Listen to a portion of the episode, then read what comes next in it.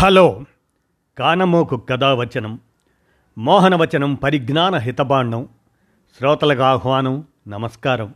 చదవదగునెవరు రాసిన తదుపరి చదివిన వెంటనే మరువక పలువురికి వినిపింపబూనిన అది ఏ పరిజ్ఞాన హితబాండమవు పో మహిళ మోహనవచనమై విరాజిల్లు.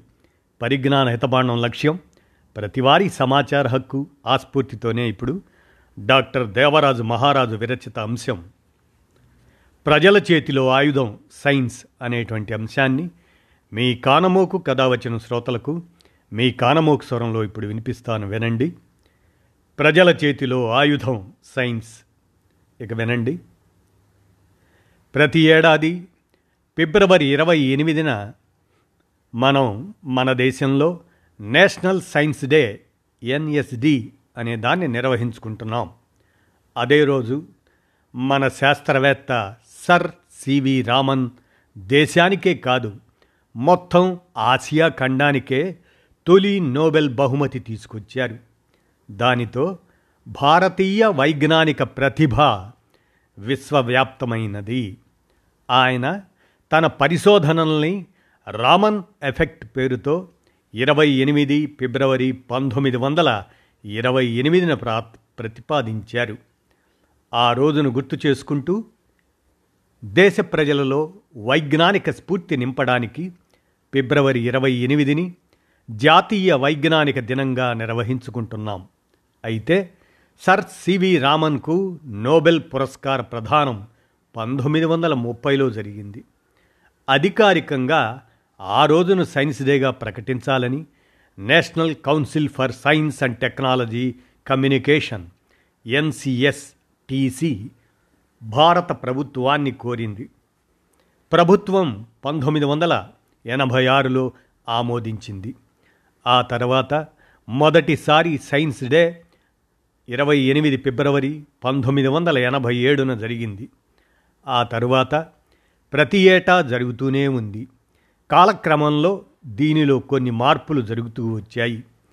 వైజ్ఞానిక విషయంగా ప్రతిభావంతంగా జనంలోకి తీసుకుపోయిన వారిని గుర్తించి ఎన్సిఎస్టిసి మొదటిసారి nationals science popularization award nineteen eighty seven ఆనాటి నుంచి ఇవ్వడం ప్రారంభించింది. ఈ కార్యక్రమం ప్రతి ఏడాది ఇరవై ఎనిమిది ఫిబ్రవరిన కొనసాగుతుంది. ఇది కాకుండా దీనికి మరొక విషయం కూడా చేరింది. ప్రతి ఏడాది సైన్స్ డేకు ఒక ఇతివృత్తం థీమ్ ఏర్పాటు చేసుకొని దాని ప్రకారం కార్యక్రమాలు నిర్వహించటం ఒక ఆనవాయితీ అయ్యింది. Craft for drop wealth from waste blueprint of life ఇటువంటి ముఖ్యమైన విషయాలపై కృషి జరిగింది. ఈ ఇరవై ఇరవై మూడు ఏడాదికి సంబంధించిన theme global science for global well being అంటే విశ్వశ్రేయస్సును దృష్టిలో ఉంచుకొని ఏర్పరచుకున్నది ఇది సైన్స్ డే. ఆ సందర్భంగా చేయాల్సిన కార్యక్రమాలు అవి ఏమిటంటే ఒకటి నిత్య జీవితంలో సైన్స్ ప్రాముఖ్యతను గ్రహించే విధంగా కార్యక్రమాలు రూపొందించుకోవాలి.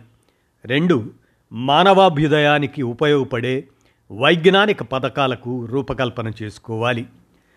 మూడు సమాజంలో వైజ్ఞానిక అవగాహన పెంచడానికి కృషి చేసిన చేస్తున్న వారి అభిప్రాయాలు తెలుసుకుంటూ ఉండాలి. వాటికి ప్రాధాన్యత కల్పించాలి. సైన్స్ డే పాఠశాలలకు కళాశాలలకు విశ్వవిద్యాలయాలకు మాత్రమే పరిమితం కాదు. అన్ని పౌర సంఘాల్లో దీన్ని మనం ఘనంగా జరుపుకోవాలి. దేశ పౌరుల్లో ముఖ్యంగా బాలబాలికల్లో సైన్స్ పట్ల ఆసక్తిని పెంచడానికి దీన్ని ఉపయోగించుకోవాలి. సైన్స్ డే సందర్భంగా ఉపన్యాసాలు వైజ్ఞానిక ప్రదర్శనలు ఊరేగింపులు పోటీలు మొదలైనవి నిర్వహించి జనంలో అవగాహన పెంచగలగాలి. ఎవరి పరిశోధనలను గుర్తించి సగర్వంగా మనం నేషనల్ సైన్స్ డే నిర్వహించుకుంటున్నామో ఆ మహానుభావుడు మహాశాస్త్రవేత్త Bharat Ratna sir C V Raman గురించి ఆయన మహోన్నత వ్యక్తిత్వం గురించి కూడా మనం ఇక్కడ కొన్ని విషయాలు గుర్తు చేసుకుందాం. ముఖ్యంగా నేటి యువతరానికి బాలబాలికలకు ఆయన ఆదర్శప్రాయుడు. వారంతా ఆయన జీవితం నుంచి ఎంతో స్ఫూర్తిని పొందాల్సి ఉంది. ఇక్కడ నేను కొన్ని విషయాలు మాత్రమే వివరిస్తున్నాను. వాటి ద్వారా ఆయన ఔన్నత్యాన్ని ఎవరికి వారే బేరీజు వేసుకోవాల్సి ఉంటుంది. భౌతిక శాస్త్రంలో నోబెల్ బహుమతి సాధించిన వాడిగా చాలామందికి తెలుసు. కానీ ఒక మహోన్నతమైన వ్యక్తిగా జాతీయవాదిగా దేశభక్తుడిగా చాలా కొద్ది మందికి మాత్రమే తెలుసు. నేటి యువతీ యువకులు రాజకీయ నాయకులు స్వలాభం కోసం దేశాన్ని అమ్మడానికైనా సిద్ధపడే కుట్రదారులు పైరవీకారులు కార్పొరేట్లు ఆధ్యాత్మిక గురువులు ఆయన జీవితంలోంచి ఎన్నో విషయాలు తెలుసుకొని ఆచరించాల్సి ఉంటుంది. వైజ్ఞానిక పరిశోధన రంగంలో రాజకీయాల జోక్యం ఏమాత్రం సహించని సివి రామన్ బెంగళూరులోని Indian institute of science director పదవి తనకు తానై వదులుకున్నాడు. హాలెండ్లోని ప్రముఖ పరిశోధనా సంస్థ డైరెక్టర్ ఆహ్వానం వస్తే మర్యాదగా తిరస్కరించాడు. ఎందుకంటే జీవితాంతం తన సేవలు మాతృభూమికే అర్పించాలని దృఢంగా నిర్ణయించుకున్నాడు కాబట్టి. అలాంటి మరో అతి సున్నితమైన కారణం వల్లనే లండన్ రాయల్ సొసైటీ ఫెలోషిప్కు రాజీనామా చేశాడు. వీటన్నిటికంటే మరెంతో ముఖ్యమైన విషయం మరొకటి ఉంది. భారత ఉపరాష్ట్రపతి పదవికి ఆహ్వానం వస్తే ఆయన ఏమాత్రం తొణగకుండా బెణక్కుండా వద్దు పొమ్మన్నాడు. బాధ్యతాయుతమైన ఒక శాస్త్రవేత్తగానే ఆయన ఉండదలిచాడు. రాజకీయాలు పరిపాలనా వ్యవహారాల మధ్య తనలోని శాస్త్రజ్ఞుడిని ఆయన అణగదొక్కదలుచుకోలేదు. ఏ కొద్దిపాటి ఆసరా దొరికినా విదేశాలకు పరుగులు తీసేవారు ఏ చిన్నపాటి ఉన్నత పదవి లభిస్తుందన్నా నైతికంగా దిగజారేవారు ఇప్పుడు మన మధ్యే ఉన్నారు. జాతీయ స్థాయిలోనే దిగజారిన దిగజారుతున్న వ్యక్తులు టీవీ తెరల మీద చూస్తూనే ఉన్నాం. సివి రామన్ నెలకొల్పిన జీవిత విలువలు ఉన్నత ఆదర్శాలు కనీసం వీరు అర్థం చేసుకోగలరా అని అనిపిస్తుంది. ఇక ఆచరణ దాకా ఎందుకు? ప్రాయోగిక విజ్ఞానం కేవలం తమకే సాధ్యమని యూరప్ దేశాలు విర్రవీగుతున్న దశలో బ్రిటిష్ ఇండియాలోని ఒక భారతీయుడు ఏ అవకాశాలు లేని ఒక మారుమూల గ్రామంలో పుట్టినవాడు నెలకు పది రూపాయల జీతంతో జీవితం వెళ్ళబోస్తున్న ఒక కాలేజీ ట్యూటర్ సుపుత్రుడు. విదేశాలలో పెద్ద చదువులు చదవకుండానే పెద్ద పెద్ద ప్రయోగశాలలు చూడకుండానే తనకు తానుగా ఒక కాకలు తీరిన శాస్త్రజ్ఞుడిగా తయారై నోబెల్ బహుమతి సాధించి దేశంలో అనేక పరిశోధనా సంస్థలు స్థాపించి సర్వస్వం దేశానికి అర్పించగలగటం కేవలం చంద్రశేఖర్ వెంకటరామన్ వంటి అద్భుత వ్యక్తులకు వారికి మాత్రమే సాధ్యపడుతుంది. తమిళనాడులో తిరుచునాపల్లి సమీపంలో పద్దెనిమిది వందల ఎనభై ఎనిమిది నవంబర్ ఏడున పుట్టిన సివి రామన్ను ప్రపంచం గొప్ప శాస్త్రవేత్తగా గౌరవించింది. అయితే ఆయనలో చిన్నప్పటి నుంచి ఒక భావకుడు ఒక కవి ఒక సంగీతకారుడు ఒక భాషావేత్త ఉన్న విషయం ఎవ్వరూ అంతగా పట్టించుకోలేదు. ఆయనలో వీరందరూ ఉన్నారు కాబట్టే వ్యక్తిగా ఆయనలో ఒక పరిపూర్ణత సిద్ధించింది.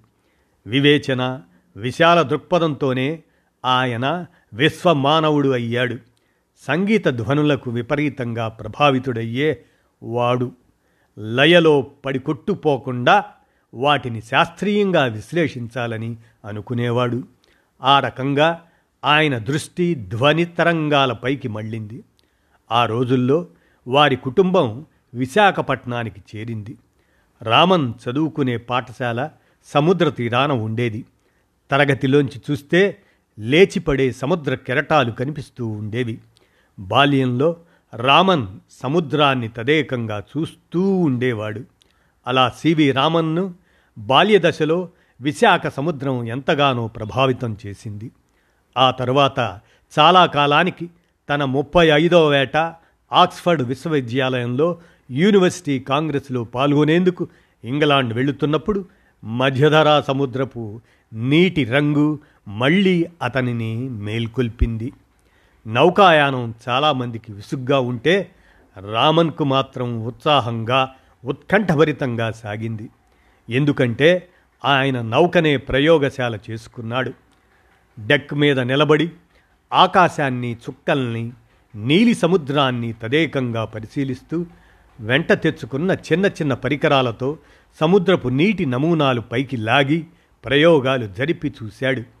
అప్పటి ఒక ప్రఖ్యాత శాస్త్రవేత్త లార్డ్ రేలై నీలాకాశపు ప్రతిబింబం సముద్రంపై పడటం వల్లనే సముద్రం నీలంగా ఉంది అని అన్నాడు. కానీ అది సత్యదూరమని రామన్ నిరూపించగలిగాడు.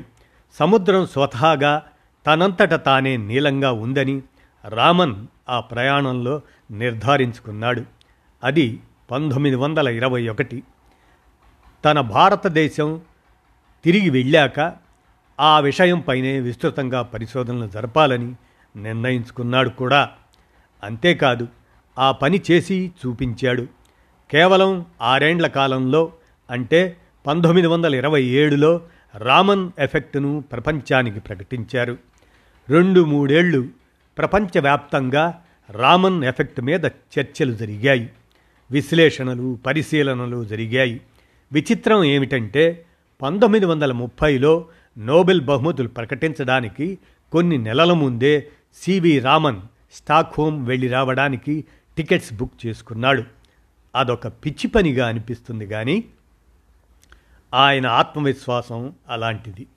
తెల్లవాళ్ళు ప్రాబల్యం ఎక్కువగా ఉన్న చోట ఒక నల్లవాడికి అందున దక్షిణ భారతీయుడికి నోబెల్ రావడం అయ్యే పని కాదు అని అందరూ అనుకుంటున్న సమయంలో ఆయన తన అచంచల ఆత్మవిశ్వాసాన్ని నమ్ముకొని ఉండటం సామాన్యమైన విషయమా? కేవలం రికార్డుల కోసం కొందరు వెర్రిమొర్రి పనులెన్నో చేస్తుంటారు. కానీ ప్రపంచ యువతీ యువకులు ఎవరైనా సర్ సివి రామన్ రికార్డులను అధిగమించగలరేమో పోల్చుకొని చూసుకోవచ్చు. ఆయన తన పదకొండవ ఏట మెట్రికులేషన్ ప్రథమ శ్రేణిలో ఉత్తీర్ణుడై మద్రాస్ ప్రెసిడెన్సీ కాలేజీలో చేరాడు. అప్పుడు అక్కడ పనిచేసే యూరోపియన్ ప్రొఫెసర్లంతా ఈ కుర్రవాడు పొరపాటున తమ క్లాసుకు వచ్చాడేమో అని భ్రమపడేవారు. ఆ తర్వాత ఆయన తన పద్దెనిమిదో ఏట లండన్ నుంచి వెలువడే ది ఫిలసాఫికల్ మ్యాగజైన్ అది పంతొమ్మిది వందల ఆరులో ఆ పరిశోధనా పత్రాలు ప్రచురించాడు దాంట్లో. అప్పటికి సివి రామన్ ఎంఏలో ఉన్నారు. తనకు ఇష్టమైన భౌతిక శాస్త్రంలో పరిశోధనలు చేస్తూ వెలుగు కిరణాల్ని కొలుస్తూ ఉండేవాడు.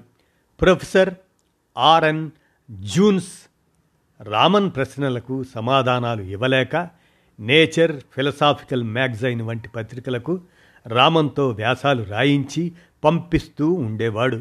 ఒక రకంగా తొలి దశలో రామన్కు ఆయన గైడ్గా ఉపయోగపడ్డాడు. రామన్ది మామూలు కుటుంబం. ఉద్యోగం చేయటం తప్పనిసరైంది. బ్రిటిష్ గవర్నమెంటు వారి ఫైనాన్స్ సర్వీసులో చేరాడు. పెద్ద జీతం బంగళా వంటివి అమిరాయి. అప్పుడే లోకసుందరితో వివాహమైంది. పంతొమ్మిది వందల ఏడులో రామన్ ఉద్యోగం కలకత్తాకు మారింది. అక్కడికి చేరుకున్న మొదటి వారంలోనే ఆయన ట్రాములో ప్రయాణిస్తూ బౌ బజార్ స్ట్రీట్లో ఒక బోర్డు చూశాడు. Indian association for the cultivation of science. ఆ సాయంత్రమే అక్కడికి వెళ్ళి వివరాలు తెలుసుకున్నాడు.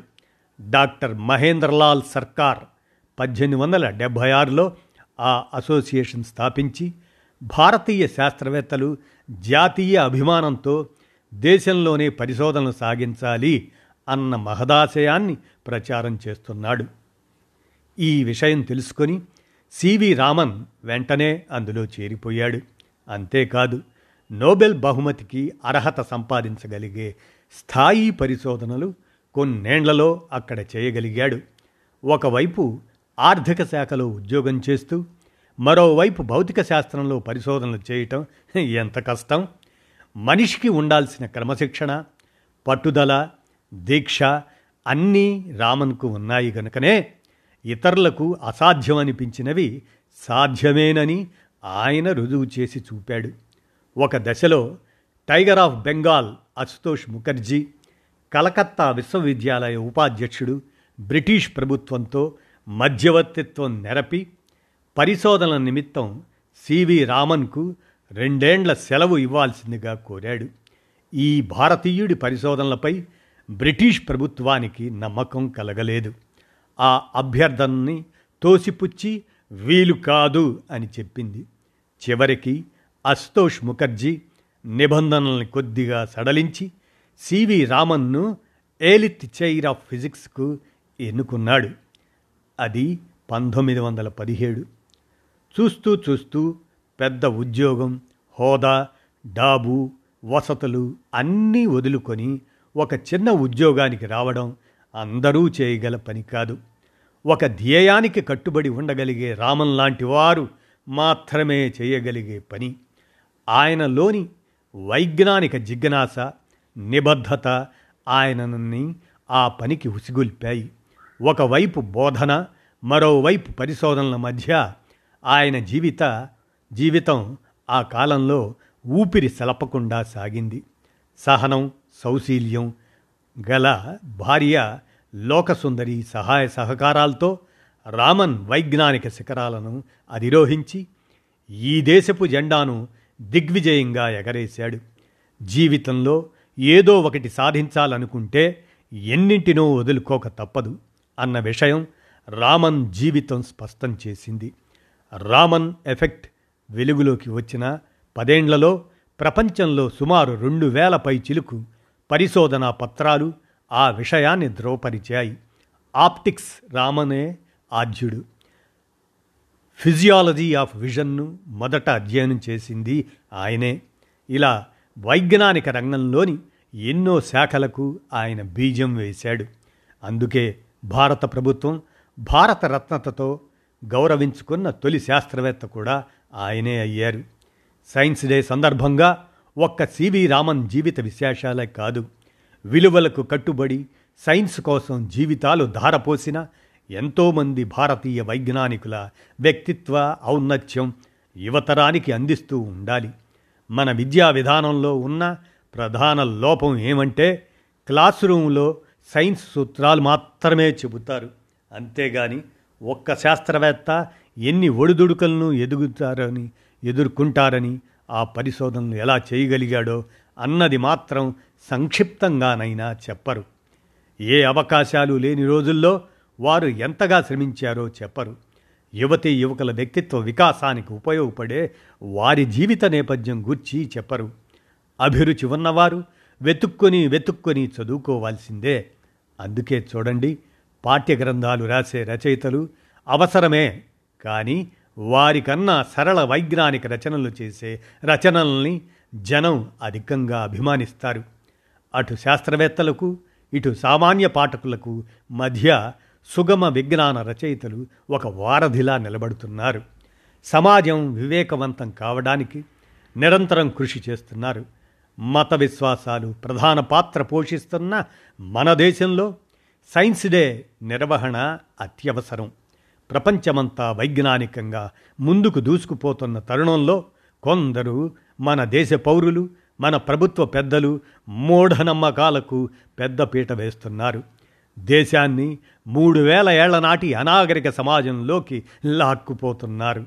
ఆ ప్రమాదంలోంచి దేశాన్ని రక్షించుకోవాలంటే దేశ పౌరులంతా వివేకం ప్రదర్శించాలి. సైన్స్ను ఒక వెన్నుముక్కగా చేసుకొని ప్రగతి పదంలోకి నడవాలి. నేషనల్ సైన్స్ డే ఫిబ్రవరి ట్వంటీ ఎయిత్ జాతీయ వైజ్ఞానిక స్పృహ దినం ఆగస్టు ఇరవై. ఇటువంటివి పల్లె పల్లెల్లో వాడవాడల్లో ఘనంగా జరుపుకోవాల్సిన అవసరం ఉంది. బాధ్యత ప్రభుత్వాలది. ప్రభుత్వ సంస్థలది మాత్రమే కాదు ప్రతి పౌరుడిది కూడా. మూఢత్వాన్ని వదిలి చైతన్యత్వంలోకి రావాలంటే మన రాజ్యాంగంలో రాసుకున్న fifty one A within bracket H అనే ఆర్టికల్ స్ఫూర్తిని నిలుపుకోవాలంటే ప్రతి పౌరుడు చిత్తశుద్ధితో పనిచేయక తప్పదు. ఇప్పటి దేశకాల పరిస్థితులను చూస్తుంటే ఇక ఆ దిశలో ప్రతి ఒక్కరూ బాధ్యతగా ఆలోచించాల్సిన అవసరం వచ్చిందని అనిపిస్తుంది. రాజకీయాలు సినిమాలు పూజలు జ్యోతిష్యాలు క్రికెట్ ఇటువంటి అంశాలకు ఎక్కువ ప్రాధాన్యమిస్తున్న మీడియా సంస్థలు ప్రజా సమస్యల మీద దృష్టి పెట్టడం లేదు. మరీ ముఖ్యంగా ప్రజలకు వైజ్ఞానిక అవగాహన కల్పించడంలో పూర్తిగా విఫలమయ్యాయి. అలాగని వదిలేద్దామా? బాధ్యత గల కొంతమంది పౌరులు కొన్ని సంస్థలు సోషల్ మీడియాలో ఒక భాగం నిజాయితీగా పనిచేస్తూనే ఉన్నాయి. ఆ లోటును తీరుస్తూనే ఉన్నాయి. జ్ఞాన పిపాసులంతా వారికి వెన్నుదన్నుగా నిలబడాలి. అధికారం అహంకారం ధనం హుంకరిస్తూనే ఉంటాయి. కానీ ప్రజాబలం ముందు అవి ఎప్పుడు ఓడిపోవాల్సిందే. ఇప్పుడు ప్రజల చేతిలో ఉన్న ఆయుధం ప్రశ్న. ప్రశ్నలోంచి ఎదుగుతూ వచ్చిందే సైన్స్.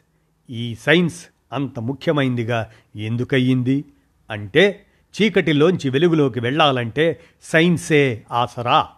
అనాగరికతను మూర్ఖత్వాన్ని వదిలి విశాల విశ్వంలో అత్యాధునిక మానవులుగా నిలబడాలంటే సైన్స్ తప్ప మరో మార్గం లేదు. అన్యాయాల్ని అబద్ధాల్ని దుర్మార్గాల్ని ఛేదించాలంటే తప్పదు. అదే సైన్స్. అలాగే ప్రభుత్వాల మూఢత్వం బద్దలు కొట్టాలన్నా ఇప్పుడు ప్రజలకు వారు మనకున్నది ఆ ఒక్కటే. ఉన్న పదునైన ఆయుధం. అదే సైన్స్. సైన్స్ ఒక్కటే. ప్రజల చేతిలో ఆయుధం అని అంటూ డాక్టర్ దేవరాజు మహారాజు వీరు కేంద్ర సాహిత్య అకాడమీ అవార్డు విజేత జీవశాస్త్రవేత్త వారు రచించినటువంటి ఈ అంశాన్ని ఫిబ్రవరి ఇరవై ఎనిమిది జాతీయ విజ్ఞాన దినోత్సవం సందర్భంగా సివి రామన్ వారిని స్మరిస్తూ అందజేసినటువంటి ఈ వ్యాసాన్ని మీ కానమోకు కథావచనం శ్రోతలకు మీ కానమోకు స్వరంలో వినిపించాను. విన్నారుగా? ధన్యవాదాలు.